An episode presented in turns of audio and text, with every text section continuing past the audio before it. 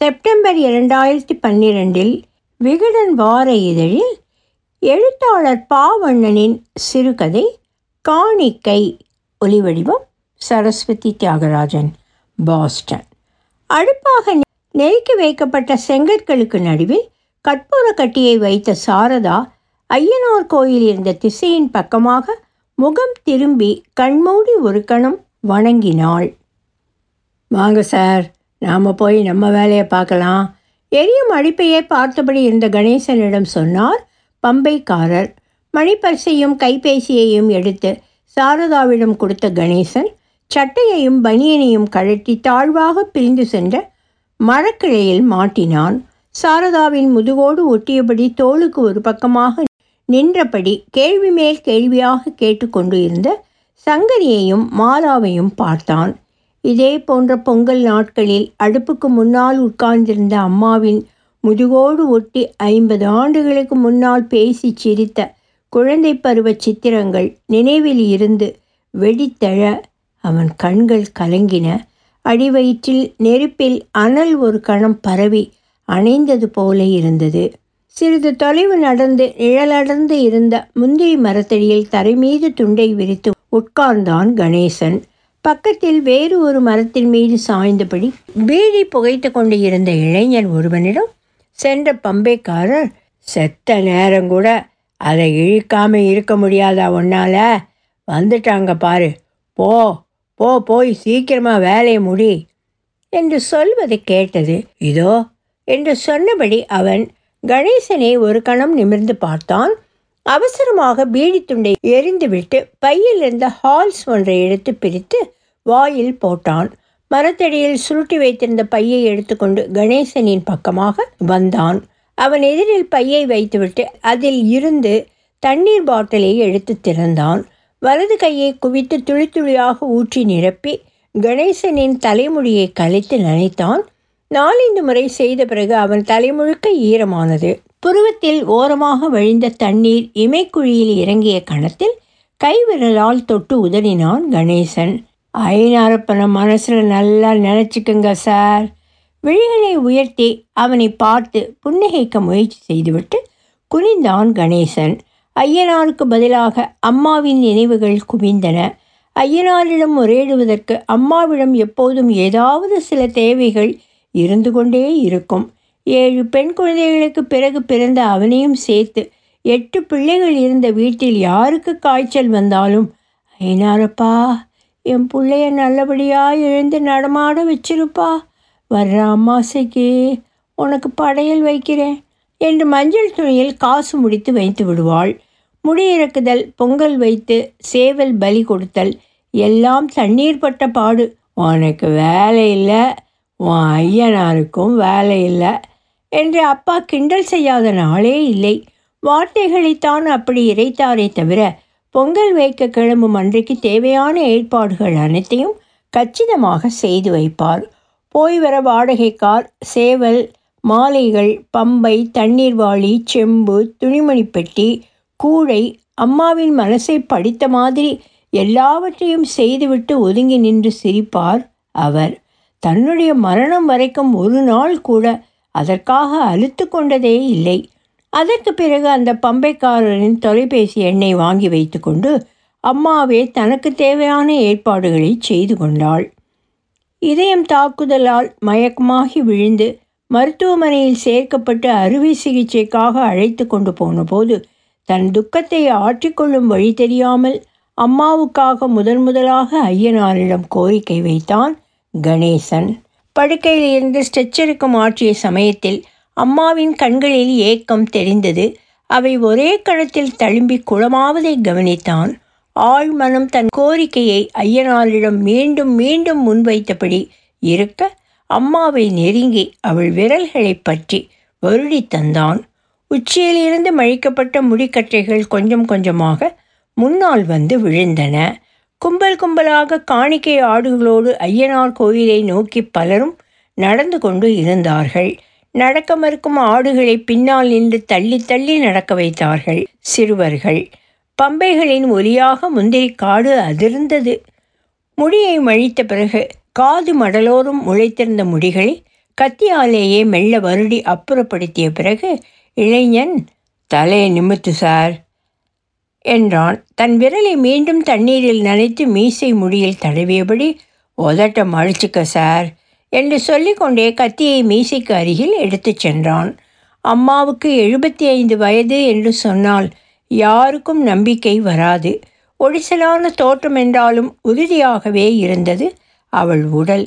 கருமையும் நரையும் கலந்த முடியை கொண்டையாக போட்டிருப்பாள். விபூதி வைத்த நெற்றி காதில் ஒரு தோடு கழுத்தில் பட்டையான ஒரு சங்கிலி வீட்டு வேலை பார்த்து வீட்டோடு இருந்த கனகாம்பரம் தோட்டத்துக்கு தண்ணீர் விட்டு கீரை பாத்தியில் களையெடுத்து பன்றிகள் ஊடுருவி அகலமாகி விட்டு போன வேலிக்கு மறைப்பு கட்டி காற்றில் உலர்ந்த துணிமணிகளின் ஓரம் நீவி மடித்து வைத்து இப்படி ஏதாவது ஒரு வேலையை செய்து கொண்டே இருப்பாள்.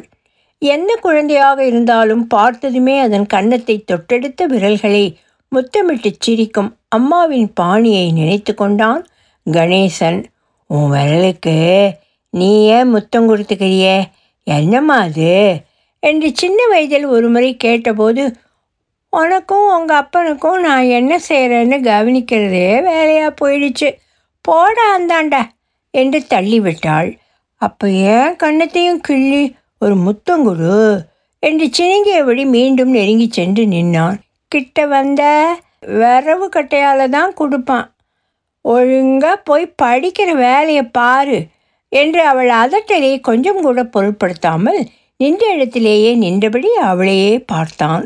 பிறகு மெதுவாக அவளே மனம் இறங்கி வந்து எதுக்குடா இப்படி ஒட்டாரம் பிடிக்கிற அப்பம் பற்றி அப்படியே இருக்குது பாரு என்று சொல்லிக்கொண்டே அவன் கன்னத்தை கிள்ளி எடுத்து அந்த விரல்களை முத்தமிட்டாள்.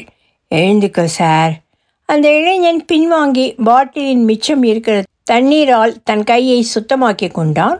சாரதாவிடம் சென்று நூறு ரூபாயை வாங்கி அவனிடம் தந்தான். கணேசன் கோயில் மொட்டை சார். இன்னும் கொஞ்சம் போட்டு கொடு சார் என்று கேட்டான் அவன். பம்பைக்காரர் நடுவில் புகுந்து போடா போடா. எல்லாம் சரியாகத்தான் கொடுத்துருக்குது. எவ்வளோ கொடுத்தாலும் விடியாதுடா உனக்கு என்று சொல்லி அனுப்பி வைத்தார். அப்பா உனக்கு மொட்டை நல்லாவே இல்லை என்று சங்கரி சிரித்தாள். எதுக்குப்பா மீசை எடுத்த? மீசை இல்லாமல் ஆஃபீஸுக்கு எப்படி போவ? என்று கேட்டாள் மாலா. பதில் சொல்லாமல் இரண்டு பேர் கன்னங்களிலும் கிள்ளி மெதுவாக முத்தமிட்டான் கணேசன். தன் அம்மாவாக தானே மாறிவிட்டது போல தோன்றியது அவனுக்கு. குளிச்சிட்டா மற்ற வேலையை பார்க்கலாம். நினைவூட்டிய பம்பைக்காரர் பூமாலைகள் கொண்டு வந்த பொட்டலங்களை பிரிக்க உட்கார்ந்தார். பல வருடத்து பழக்கம் பொங்கல் வைக்க புறப்படுகிற தருணங்களில் முதலில் அவருக்குத்தான் ஃபோன் போட்டு சொல்லுவாள் அம்மா. அவளுடைய நோட்டிலிருந்து தான் அந்த எண்ணெய் தேடி எடுத்து பேசி ஏற்பாடுகளுக்கான தகவலை சொல்லியிருந்தான் கணேசன். அறுவை சிகிச்சையின் போது எதிர்பாராத விதமாக இரத்த அழுத்தம் உயர்ந்து ஏதோ புதுவகையான சிக்கல் முளைத்துவிட்டது. மருத்துவர்களுக்கே புரியாத சவால் மூன்று நாள் தீவிர சிகிச்சை பிரிவிலேயே வைத்திருந்தார்கள். அவள் உடல் முழுக்க குழாய்களை செருகியிருந்தார்கள் மருந்து உணவு காற்று எல்லாமே குழாய்கள் வழியாகவே சென்றன. கண் திறக்காத அம்மாவின் முகம் ஒரு கச்சிலை போல இருந்தது. ஆறாவது நாள் காலையில் அவள் உயிர் பிரிந்து விட்டது. அவள் உடலை பெற்றுக்கொண்ட போது அவன் உடல் துடித்தது. நம்பவே முடியாமல் அவள் முகத்தை மனம் பொங்க பார்த்தபடி நின்றான். மெதுவாக அவளை நெருங்கி அவளுடைய விரல்களை எடுத்து தன் விரல்களுடன் வைத்து அழுத்தி வருடி தந்தான். மனத்தில் திடீரென வெறுமை கவிந்தது. அடுத்த நாள் அவள் உடல் எரிந்து சாம்பலானது.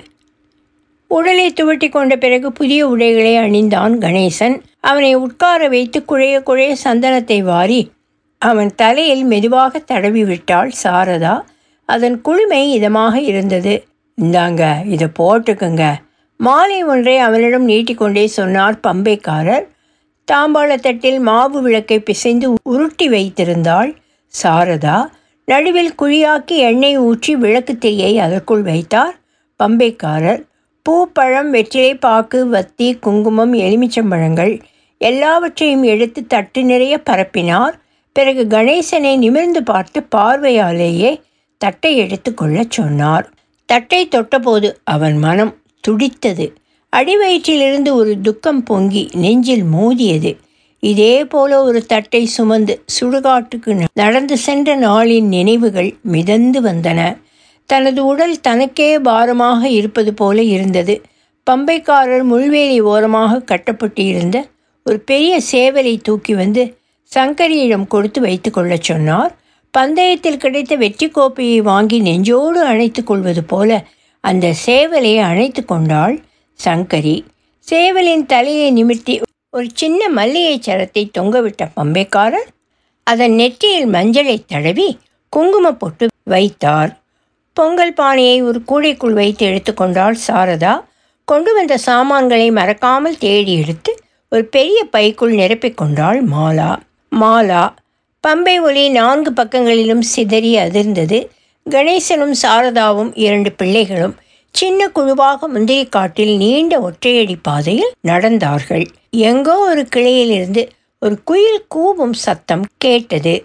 அந்த குரல் கணேசனை சிலிர்க்க வைத்தது. ஒரு கணம் விழிகளை திருப்பி சத்தம் வந்த திசையில் அந்த குயிலை தேடினான் அவனால் கண்டுபிடிக்க முடியவில்லை. அவன் எண்ணத்தை உணர்ந்த சங்கரி ஒரு கணம் திரும்பி நின்று உற்று உற்று பார்த்து அந்த குயிலை கண்டுபிடித்தாள். அப்பா அங்க பாரு. அதோ அந்த கிளை ரெண்டா பெரியுதே. அதுக்கு கீழே பாரு. குயிலின் இருப்பிடத்தை அவள் துல்லியமாக வரையறுத்து காட்டினாள். அதை கண்டுபிடிக்க முடியாமல் தடுமாறினான் கணேசன். எங்க சங்கரி? என்றபடி அவன் விழிகள் அலைப்பாய்ந்தன அங்க அங்க பாருப்பா. என்றபடி அவன் கன்னத்தை தொட்டு ஒரு குறிப்பிட்ட கோணத்தில் மரத்தின் பக்கம் திருப்பினாள். அப்போதும் அவனால் அதை கண்டுபிடிக்க முடியவில்லை. போப்பா உனக்கு ஒன்றுமே தெரியல என்று சினுங்கியபடி ஒதுங்கினாள் சங்கரி. அந்த குயிலின் அழைப்பு மட்டும் நிற்கவே இல்லை. அது காதில் விழ விழ. அது தன் அம்மாவின் அழைப்பு என நம்ப விரும்பினான் கணேசன். தன் வேண்டுதலை பற்றிய விஷயத்தை நீண்ட இடைவெளிக்கு பிறகு ஒரு நாள் பேச்சோடு பேச்சாக சாரதாவிடம் சொன்னான் கணேசன். அதை கேட்டு ஆச்சரியமாக பார்த்தாள் சாரதா. இதிலெல்லாம் நம்பிக்கையே இல்லைன்னு சொல்வீங்க? அப்புறம் எப்படி இந்த மாதிரி? என்று கேட்டாள். இப்போவுமே எனக்கு நம்பிக்கை இல்லை சாரதா. என்னமோ அந்த நேரத்தில் அப்படி தோணிச்சு ஏதாச்சும் நடந்து பழைச்சி வந்துட மாட்டாங்களான்னு ஒரு நப்பாசை சட்டுன்னு வாயில் வந்துட்டுது. வேண்டிக்கிட்டேன். கணேசன் நாக்கை சப்பு கொட்டியபடி புன்னகைத்தான். சிரிக்கிற விஷயம் கிடையாதுங்க இது. சாமி விஷயம். காணிக்கன்னு சொல்லிட்டப்புறம் கண்டிப்பாக செஞ்சு தான் ஆகணும். சுவரில் தொங்கிய கேலண்டர் ஓவியத்தை பார்த்தபடி இருந்தவனின் முகத்தை தன் பக்கமாக திருப்பி பொறுமையாக எடுத்துச் சொன்னாள் சாரதா. அதான் நடக்கலையே சாரதா. அப்புறம் எதுக்கு காணிக்க? அவன் அப்பாவித்தனமாக கேட்டான். சாரதா ஒரு கணம் பதில் எதுவும் பேசாமல் அவன் விழிகளையே உற்று பார்த்தாள். பிறகு இது என்னங்க? பிஸ்னஸ் டீலா நீ ஒன்று கொடுத்தா நான் ஒன்று கொடுக்குறேன்னு மாதிரி பேசுகிறீங்க இது வேண்டுதல். நடந்தாலும் சரி நடக்காட்டாலும் சரி சொன்னபடி செய்யறது தான் குடும்பத்துக்கு நல்லது என்று கவலையோடு சொன்னாள். அதையே தொடர்ந்து பல நாட்களாக எடுத்துச் சொல்லி சம்மதிக்க வைக்க முயற்சி செய்தாள். ஏழு எட்டு மாதங்கள் கடந்து போன நிலையில் ஒரு நாள் சாரதா தூங்கும்போது கெட்ட கெட்ட கனவுகள் வந்து கொண்டே இருப்பதாகவும் சாமிக்கு செலுத்த வேண்டிய காணிக்கையை செலுத்தாமல் பாக்கி வைத்திருப்பதால் தான் இப்படியெல்லாம் தோன்றுவதாகவும் சொல்லி அழுதாள். ரெண்டு பொட்ட பிள்ளைங்களை வச்சுருக்கோம். ஆளு முகம் தெரியாத ஊரில் ஏதாச்சும் திடீர்னு ஒன்று கிடக்க ஒன்று ஆச்சுன்னா என்ன செய்ய முடியும்? என்று அடிக்கடி புலம்பத் தொடங்கினாள். இனிமேல் தவிர்க்க முடியாது என்று தோன்றிய ஒரு கட்டத்தில்தான் அவள் விருப்பத்துக்கு இசைந்தான் கணேசன். அக்காக்களுக்கு தகவல் சொல்லி ஒருங்கிணைக்கும் அளவுக்கு நேரமும் விடுப்பும் இல்லாததால் சட்டென்று தன் குடும்பத்தோடு மட்டும் கிளம்பும்படி நேர்ந்தது. தட்டை பூசாரி கிட்ட கொடுங்க. தோளை இழுத்து சாரதா சொன்ன பிறகுதான் சுய உணர்வுக்கு வந்தான் கணேசன். இடைவிடாமல் ஒலித்தபடி பின்தொடர்ந்து வந்த குயிலின் குரல் அவன் மனதை அசைத்தது. பிள்ளையார் முன்னால் தட்டை வைத்துவிட்டு தேங்காயை உடைத்தார் பூசாரி. எலுமிச்சைகளை அறிந்து குங்குமத்தை அப்பி தேங்காயை சுற்றி வைத்தார். பிறகு கற்பூரம் ஏற்றி பூஜை செய்தார். தட்டோடு வெளியே வந்து எல்லாருடைய நெற்றியிலும் குங்குமத்தை பூசிவிட்டார். பிறகு சேவலின் நெற்றியிலும் குங்குமத்தை தேய்த்தார் தட்சிணையை கொடுத்துவிட்டு அங்கே இருந்து எல்லோரும் கிளம்பினார்கள். வேறு ஒரு பாதையில் அவர்கள் நடை தொடர்ந்தது. பம்பைக்காரர் முழங்கியபடி முன்னால் நடந்தார்.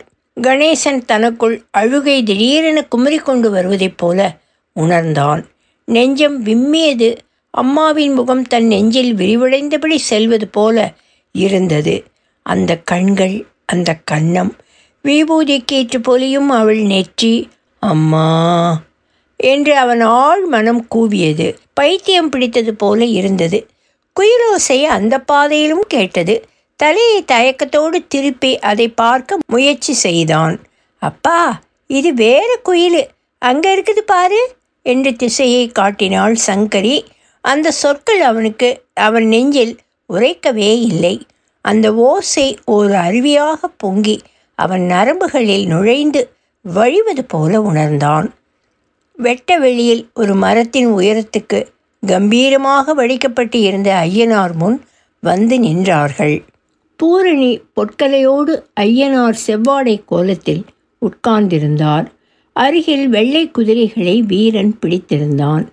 சங்கரியின் கையில் இருந்த சேவலை வாங்கிச் சென்று பலிபீடத்தின் அருகில் நின்றிருந்தவர்களிடம் கொடுத்தார் பம்பைக்காரர். அவருடைய கையில் இருந்த கூரான அறிவாளால் வெட்டப்பட்ட சேவல் தலை ஒரு பக்கம் உடல் ஒரு பக்கமாக விழுந்தது. துடிக்கும் அந்த உடலை கொண்டு வந்து ஐயனாரின் பாதத்தில் வைத்தார். பூசாரியிடம் பொங்கல் கூடையை கொடுத்தாள் சாரதா. ஊர் விவரமும் பேர் விவரமும் சொன்னாள். உடனே பூசாரி படையாச்சி குடும்பமா? சரி சரி. அம்மா வரலையா? என்று சாதாரணமாக கேட்டார். சாரதாவுக்கு துக்கம் தொண்டையை அடைத்தது. அம்மா தவறிட்டாங்க என்று முனகினாள். ஐயையோ தங்கமான மகராசியாச்சே. அவங்க நம்ம பிறப்புக்கு கொடுத்து வச்சது அவ்வளோதான் என்று ஒரு கணம் வேலைகளை எல்லாம் நிறுத்திவிட்டு சாரதாவை பார்த்து கரகரத்த குரலில் சொன்னபடி பெருமூச்சு விட்டார். பிறகு தலை குனிந்த வாக்கில் நம்ம கையில் என்ன இருக்குது தாயி? எல்லாம் அவன் எழுதுகிற எழுத்து என்றபடி ஓங்கிய குரலில் பாடத் தொடங்கினார். பம்பை ஒலியும் அதற்கு இணையாக உச்சத்துக்குச் சென்றது. கூடையில் இருந்த மாலைகளை ஒவ்வொன்றாக எடுத்து ஐயனாருக்கும் பூரணி பொற்கலைக்கும் அணிவித்தார். தட்டுக்குள் தேடி பார்த்துவிட்டு சாராயம் வைக்கலையா? என்று கேட்டார் பூசாரி. பம்பைக்காரர் அசட்டுச் சிரிப்போடு தலையை சொரிந்தபடி வேட்டியை ஒதுக்கி கால் சட்டை பையில் இருந்த பாட்டிலை எடுத்து முன்வைத்தார் பூசாரி. சரி சரி தட்டில் ஐம்பது ரூபா போடு என்று கட்டளையிட்டு விட்டு பாட்டை தொடர்ந்தார். சாரதா அவசரமாக ஐம்பது ரூபாய் தாளை எடுத்து தட்டில் வைத்தாள். பூசை முடிந்து வெளியே வந்ததும் கூடையோடும் தட்டோடும் மீண்டும் நடக்கத் தொடங்கினார்கள். எடையற்ற இறகு போல தன்னை உணர்ந்தான் கணேசன். அவன் மனம் கரைந்து உருகியிருந்தது. தன் அம்மாவின் இருப்பை அந்த இடத்தில் அவனால் உணர முடிந்தது. மறுகணமே அந்த எண்ணம் உண்மைதானா என்ற கேள்வி முளைத்து குழப்பி அலைக்கழித்தது. சூரியன் இன்னும் உச்சியிலேயே இருந்தது. வெளிச்சத்தில் கண்கள் கூசின. தனக்கு மிகவும் பழக்கமான இடத்தில் இருப்பது போல நினைத்தான் கணேசன். பால்ய காலத்தில் ஓடி விளையாடிய இடம் அம்மாவின் கையை பிடித்து நடந்த இடம் அம்மாவின் மடியில் உட்கார்ந்திருந்த இடம் அம்மா முத்தங்களாக பொழிந்த இடம் எதிர்பாராத கணத்தில் வெப்பத்தின் கடுமை குறைந்து குளுமையை சுமந்து வந்து மோதியது காற்று. மழை வந்தாலும் வருமா மேற்கு பக்கமாக கருகருன்னு மேகம் கட்டுது பாருங்க. சீக்கிரமாக நடங்க. பம்பைக்காரர் வானத்தை அண்ணாந்து பார்த்துவிட்டு சொன்னார். அம்மாவின் மூச்சுக்காற்று தன் மீது மோதியது போல உணர்ந்தான் கணேசன். தன் குரலோடும் மூச்சோடும் அம்மா அங்கேயே சுற்றி கொண்டு இருக்கிறாள் என்று தோன்றியது. நாலைந்து காணி சதுர பரப்பளவு கூட இல்லாத அந்த முந்திரி தோப்புக்கு இடையே அம்மாக்களின் அம்மாக்களும் அவர்களுடைய அம்மாக்களுமாக காலம் காலமாக காத்து கொண்டு இருக்கிறார்களோ என நினைத்தான் ஒரு கணம் அவன் உடல் சிலிர்த்தது. அவர்களை பார்த்ததும் கார் டிக்கியை திறந்தான் டிரைவர். கூடையையும் தட்டையும் பையையும் வாங்கி கச்சிதமாக அடுக்கி மூடினான். பையிலிருந்து பணத்தை எடுத்து பம்பைக்காரருக்கு கொடுத்தாள் சாரதா. அடிக்கடி வந்து போங்கம்மா. எங்கே இருந்தாலும் குலதெய்வத்தை மறக்காதீங்கம்மா. குலதெய்வம் கூட இருந்தா பெத்த அம்மாவே கூட இருக்கிற மாதிரி. பம்பைக்காரர் வணக்கம் சொல்லிவிட்டு சென்றார். கணேசன் தன் பிரஞையில் இருந்து மீளாதவனாகவே வணங்கி விடை கொடுத்தான். கூட்டம் கூட்டமாக அந்த பாதையில் போய்க்கொண்டும் வந்து கொண்டும் இருந்தார்கள். காரின் முன்கதவை திறந்து சங்கரியும் மாலாவும் உட்கார்ந்தார்கள்.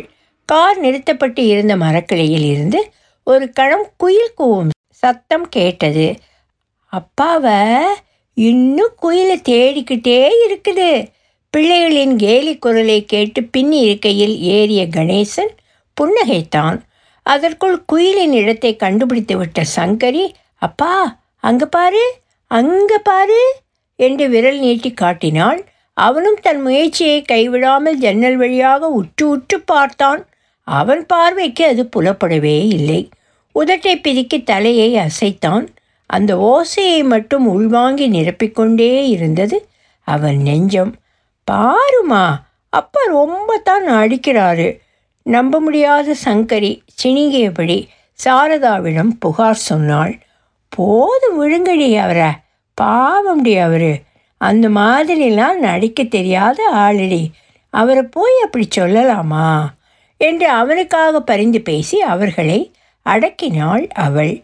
அவள் முகத்தில் கலகலப்பும் பரவசமும் திடீரென பெருகியது போல இருந்தது. அவளையே கண் கொட்டாமல் பார்த்தான் கணேசன். என்ன பார்க்குறீங்க? நான் சொல்கிறது உண்மைதானே? என்றபடி ஒரு கணம் அவன் கன்னத்தை கிள்ளி தன் உதட்டையே கொண்டு சென்று முத்தமிட்டாள். உடல் சிலிர்க்க ஒரு கணம் உறைந்து சாரதாவை புதுசாக பார்ப்பது போல பார்த்தான். மறுகணமே புன்னகைத்தபடி உள்புறமாக நகர்ந்து அவளுக்காக இடம் ஒதுக்கி கொடுத்தான் கணேசன். புடவையை கவனமாக தாங்கி பிடித்தபடி குனிந்து உள்ளே வந்து இருக்கையில் அமர்ந்த பிறகு கதவை மூடிய சாரதா கார் கிளம்பியதும் அவன் கையை பற்றி எடுத்து தன் கைக்குள் வைத்து கொண்டாள். ஒலி வடிவம் சரஸ்வதி தியாகராஜன் பாஸ்டன்.